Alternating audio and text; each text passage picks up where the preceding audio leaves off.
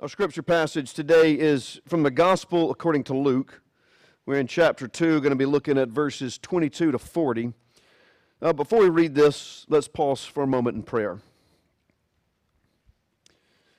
Gracious and merciful Father, Lord, you have given us these holy words of Scripture that you might instruct and lead us in, in the way of life. But Father, as we come before them, we ask that your Holy Spirit, which inspired first these words, would inspire us again, that as we read and hear, that we may also understand your good and perfect will for us. Bless, Lord, this holy reading of your holy word, and may the words of my mouth and the meditations of our hearts be acceptable in your sight, O Lord, our rock and our redeemer. Amen. This is the gospel according to Luke, chapter 2, verses 22 to 40. Listen now to the word of the Lord. And when the time came for their purification, according to the law of Moses, they brought Jesus up to Jerusalem to present him to the Lord. As it is written in the law of the Lord, every male who first opens the womb shall be called holy to the Lord, and to offer a sacrifice according to what is said in the law of the Lord a pair of turtle doves or two young pigeons. Now there was a man in Jerusalem whose name was Simeon, and this man was righteous and devout, waiting for the consolation of Israel, and the Holy Spirit was upon him. And it had been revealed to him by the Holy Spirit that he would not see death before he had seen the Lord's Christ. And he came in the Spirit into the temple, and when the parents brought in the child Jesus to do for him according to the custom of the law, he took him up in his arms and blessed God and said, Lord, now you are letting your servant depart in peace, according to your word. For my eyes have seen your salvation that you have prepared in the presence of all peoples, a light of for revelation to the Gentiles and for glory to your people Israel. And his father and his mother marveled at what was said about him. And Simeon blessed them and said to Mary his mother, Behold, this child is appointed for the fall and rising of many in Israel, and for a sign that is opposed, and a sword will pierce through your soul also, so that thoughts from many hearts may be revealed. And there was a prophetess, Anna, the daughter of Phanuel of the tribe of Asher. She was advanced in years, having lived with her husband seven years from when she was a virgin, and then as a widow until she was 84. She did not depart from the temple, worshiping with fasting and prayer night and day. And coming up at that very hour, she began to give thanks to God and to speak of him to all who were waiting for the redemption of Jerusalem. And when they had performed everything according to the law of the Lord, they returned into Galilee to their own town of Nazareth. And the child grew and became strong, filled with wisdom, and the favor of God was upon him.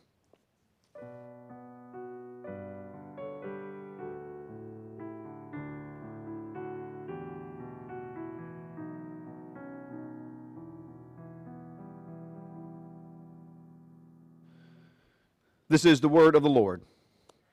Thanks.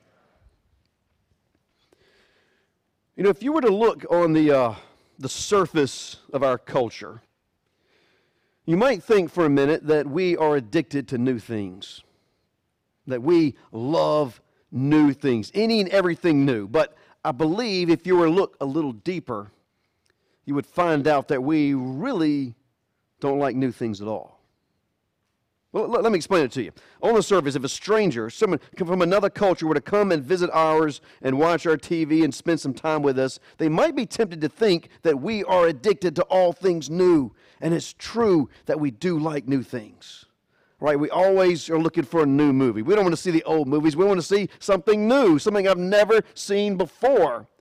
And we even get upset if they do too many remakes. Like, well, we've done this enough. We don't need a remake. Why don't you give me a new movie.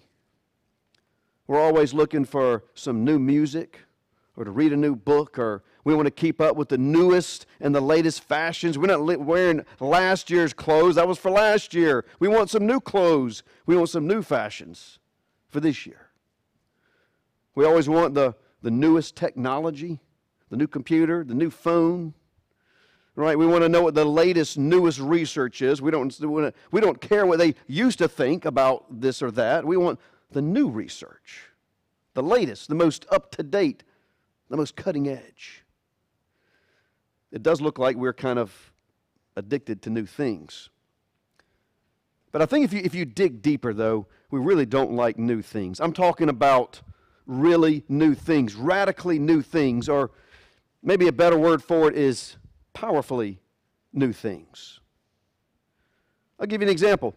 Okay, our, our two party political system, right? Everybody hates it. Everybody hates it. Everybody hates the only options we get or Democrat Republican options. There's nothing in between. Every year or every election year, we all complain like, is this is this it? Is, uh, is this the only choice we get between these two people? Yet, how many of us are going to dare to vote third party? Maybe five of you in here might vote third party. The rest of us are going to keep doing the same old thing, even though we complain that we need something new. But we're not going to do it. We all know that we have a very materialistic, money centered culture. And all of us know that there's something terribly wrong with it. But how many of us are willing to take that daring step to live in a new way? To live in a different way? You see what I mean? I mean, when I'm talking about something really new, something powerfully new, we hesitate even though we claim that we love and like new things. I mean, we can't even get rid of daylight savings. And we know that's a bad idea. Everybody hates daylight savings, but how, we're not, we don't, we're not, we're not bold enough to take that step to do something really new. In fact, I think we're scared of new things, really new things. We're scared of the change it brings. In fact, we're so scared of it, we have a saying to remind us that we should be scared. It goes, Better the devil you know than the devil you don't. Better the devil you know than the devil you, you don't. And if you don't know what that means, what it means is don't trust new things. New things are bad. You should be scared of them. Stay with the old things, they're a lot better.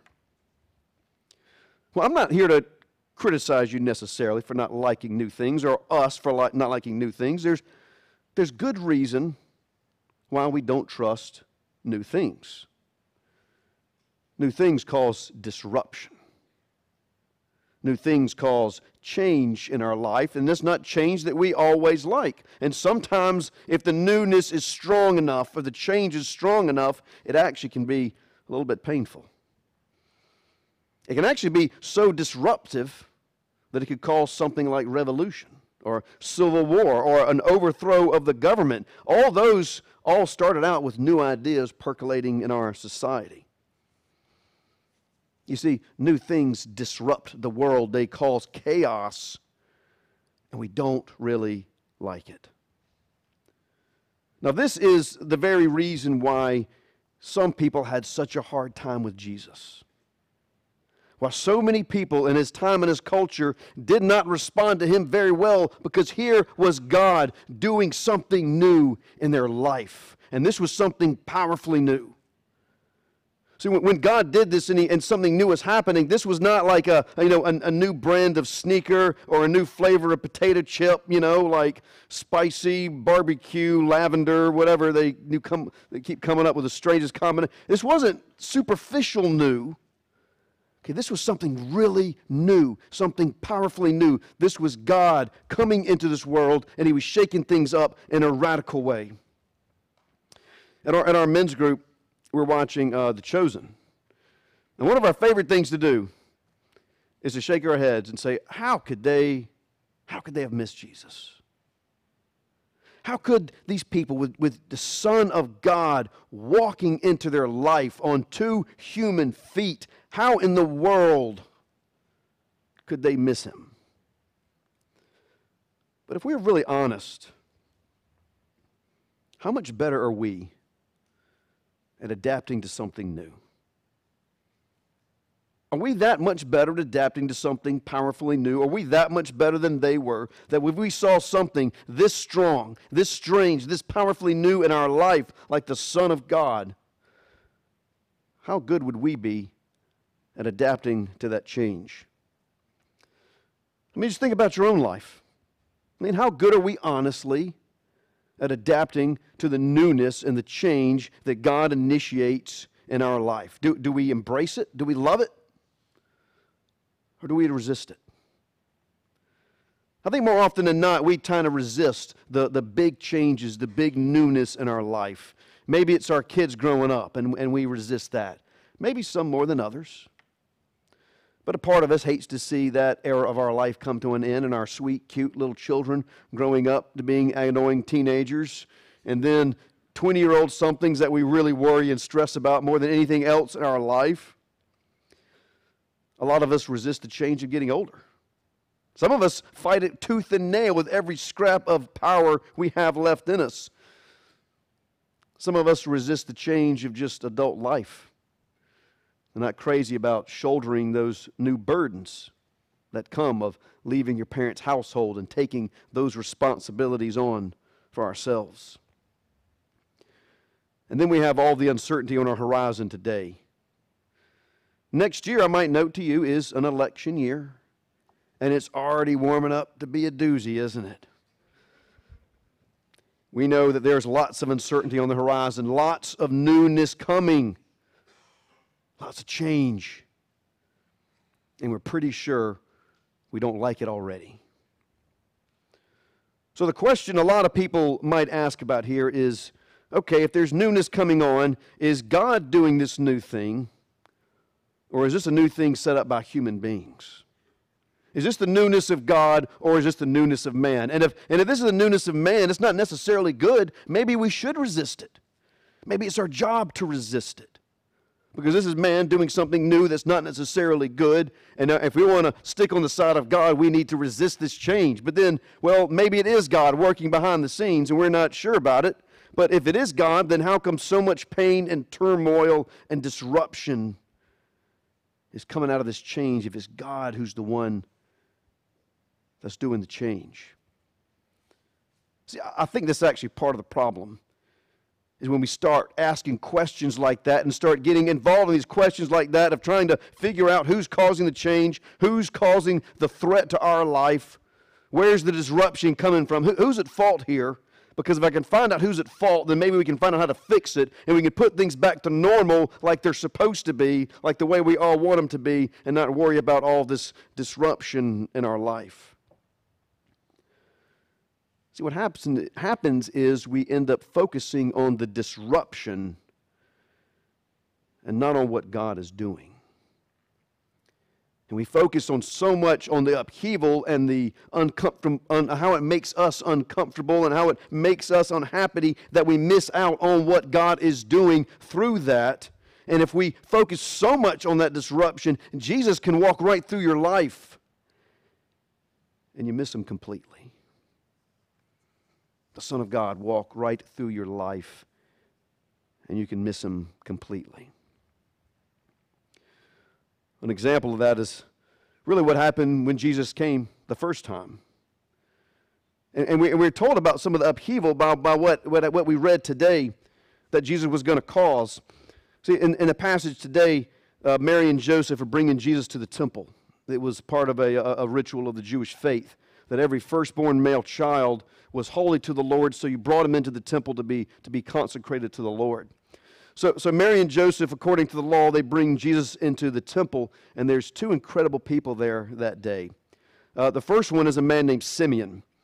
And Simeon had been given a word by the Holy Spirit that he would not die until the Messiah came that sometime in his lifetime he would see the Messiah. Now, Simeon was an old man, so he knew that the Messiah was coming very soon because it had been promised by the Holy Spirit. And also in the temple, there was a woman named Anna. She was a prophetess, and she had been, uh, she was very old, 87. She was married about seven years, and now she was in her 80s, and she was always in the temple worshiping. And both Simeon and Anna, as soon as Mary and Joseph came and they brought Jesus, they know something powerful was happening.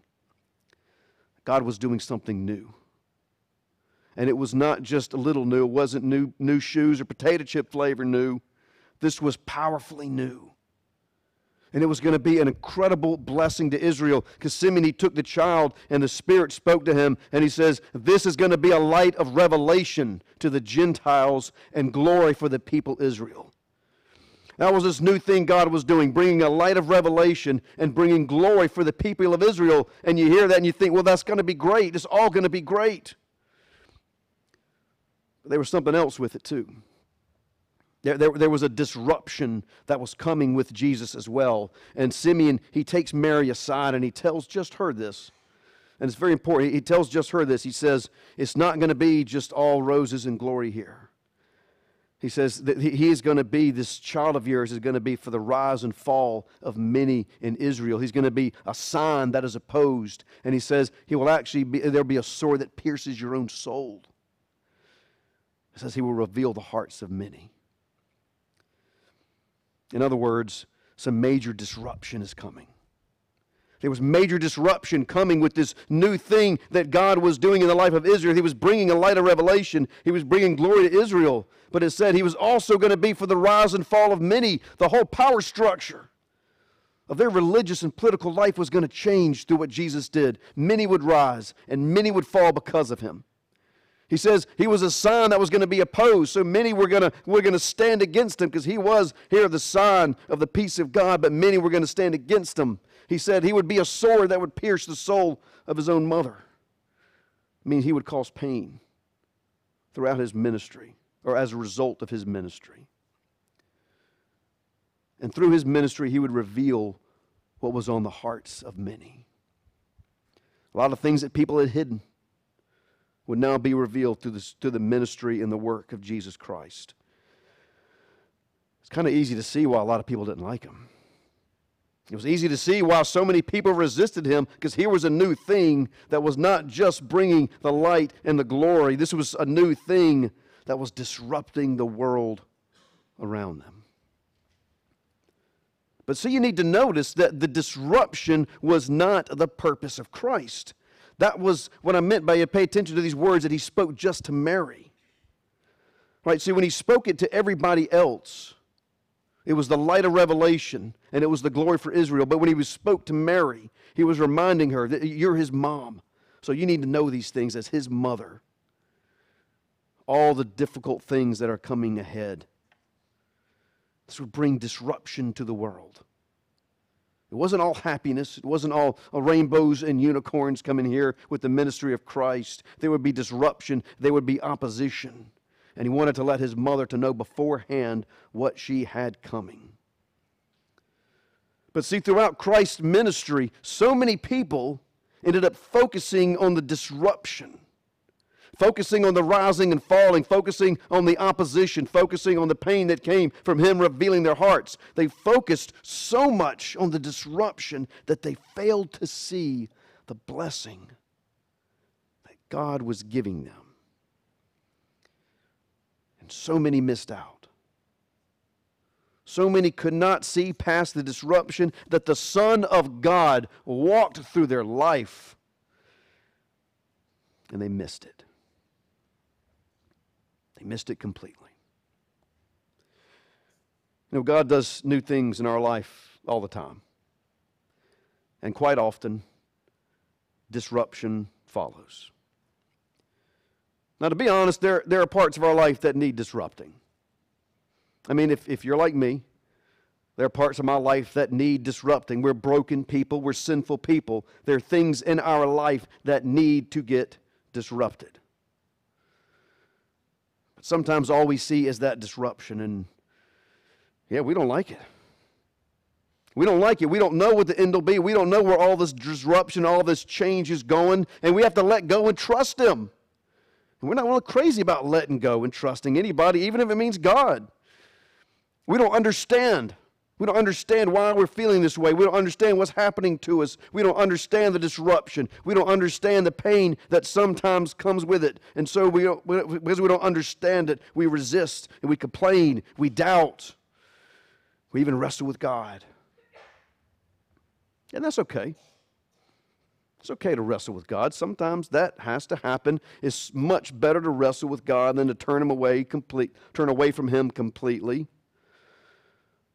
But what you don't want to do is to fixate so much on the disruption and to put so much of our energy and concentration on trying to fix everything that you don't see what God's doing. Because when, when, when God does something new in our life, He's not doing it to hurt us. He's not doing it to bring pain. He does it to bring a light of revelation and even to bestow a glory upon us. The pain comes in because we're broken people. We're broken people, and this is a broken world. Sometimes we do bad things. Sometimes bad people do bad things to us. Sometimes good people do bad things to us. Sometimes bad things just happen. That's life sometimes. But in all this disruption, even in the pain, God is doing something new. And all this disruption, Jesus is walking into your life. We just got to take the time to see it. I'll never forget uh, when I was in hospice, it was my first year working there, and I'd just begun to see patients. And this one patient, I'll never forget him. I'll never forget the things he said to me. He was a, um, he was a, a colonel in the Marines. And um, he had had a long career in the Marines. Like I said, Marine colonel, tough guy, right? And had a long, illustrious career. He even worked on uh, Ronald Reagan's staff back in the 80s. You know, just a very ambitious man. He achieved a lot and a lot to be proud of. Um, when I met him, he had, he had gotten brain cancer. And by the time I'd met him, it was the end of a very long series of treatments. And the, and the doctors had finally said that there was nothing more that they could do and that this brain cancer was going to kill him. And so he came onto our service for comfort care, and um, I was his chaplain. And I went and visited him. He was a great man, very nice man, very warm. And, uh, and one day we were talking, though. He looked at me and he said one of the strangest things I'd ever heard. We were talking, and he said, You know what? He said, Getting this cancer, it was the best thing that ever happened to me. Now, my first reaction was just utter disbelief. I'm like, I mean, look, I don't know what's happened to you in life, but I'm sure something better than brain cancer has happened to you sometime in your life. But he was serious. He said, getting this cancer was the best thing that's ever happened to me. So I said, All right, you're going to have to explain this to me. How was getting brain cancer the best thing that's ever happened to you? And he said, You know, I, I, I'd lived a very successful life. I've done everything I wanted to do. And I was very successful in my career. He says, But all this time in my life, I'd never once stopped to understand and to embrace the things that are really important in life. He says, This last year my life has been the best. And he was, he was paralyzed. He couldn't walk, right? And he said, This last year of my life, all I've had to worry about is my wife comes to bring me coffee. We open up the Word of God and we sit and we study together. He says, The first time in my life I've ever gotten to know my God. This is the first time in my life I've ever gotten to know my wife. And man, she's an incredible lady. And he just talks so much about the change that it brought, but also the blessing it came with him, because for the first time in his life, he had gotten to know his God. And for the first time in his life, he had gotten to walk with his God, and, and through that, enter into an intimate and deep relationship with his wife, whom he'd been married to for like 50 years. And he said, in this last year is the first time that he really felt like he got to know her. And he said, in all honesty, if I had not gotten sick, I never would have done this. And I never would have let this happen in my life. Now, I want you to understand what I'm saying and what I'm not saying with this story. Okay, I'm not telling you why people get cancer or that God gives people cancer to teach them a lesson. That's not what I'm saying at all. What I'm saying is that this man found God in the disruption of his life that even with the burden of a terminal illness, he was able to see the light of revelation and the glory that God was giving him. Now, in a perfect world, there would be no disruption. There would be no pain and sickness that followed it, but this isn't a perfect world. This is a world full of disruption, is full of pain, is full of sickness and heartache. And, and you know what? If we wanted to sit here and try to figure out who was doing what and why it was caused, I guarantee you the only thing we would figure out is how crazy we can get. Because you would drive yourself mad trying to figure all of this stuff out. When all you need to know is that whatever disruption happens in your life, none of it, none of it is strong enough to stop God from doing amazing things in your life. None of it is strong enough to even stop God from blessing you out of that disruption and out of that very pain that we experience.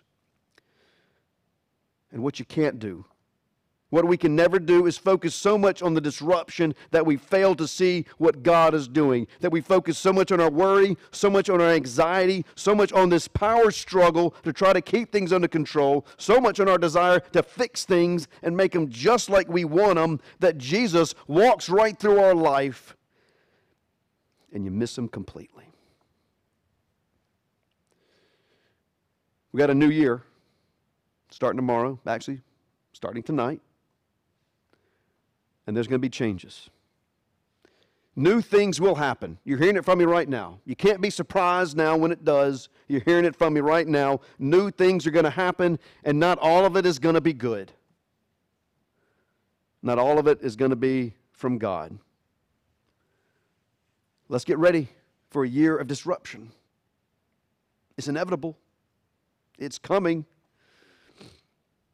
But none of it, none of it that's going to happen will be so strong, will be so powerful, will be so overwhelming that you can't find God in the midst of it. None of the disruption and upheaval that is coming this year is going to be strong enough that it can overshadow the blessing that He is going to give you this year. I say we make a resolution this year. We make a resolution to look past the disruption, we make a resolution to be still and to know our God. We make a resolution to step back, even in the turmoil and the storms of life, to step back and to see where God is moving and to see where God is acting. The Son of God is going to walk through your life this year. And believe me, you don't want to miss it. To God be all the glory forever and ever. Amen.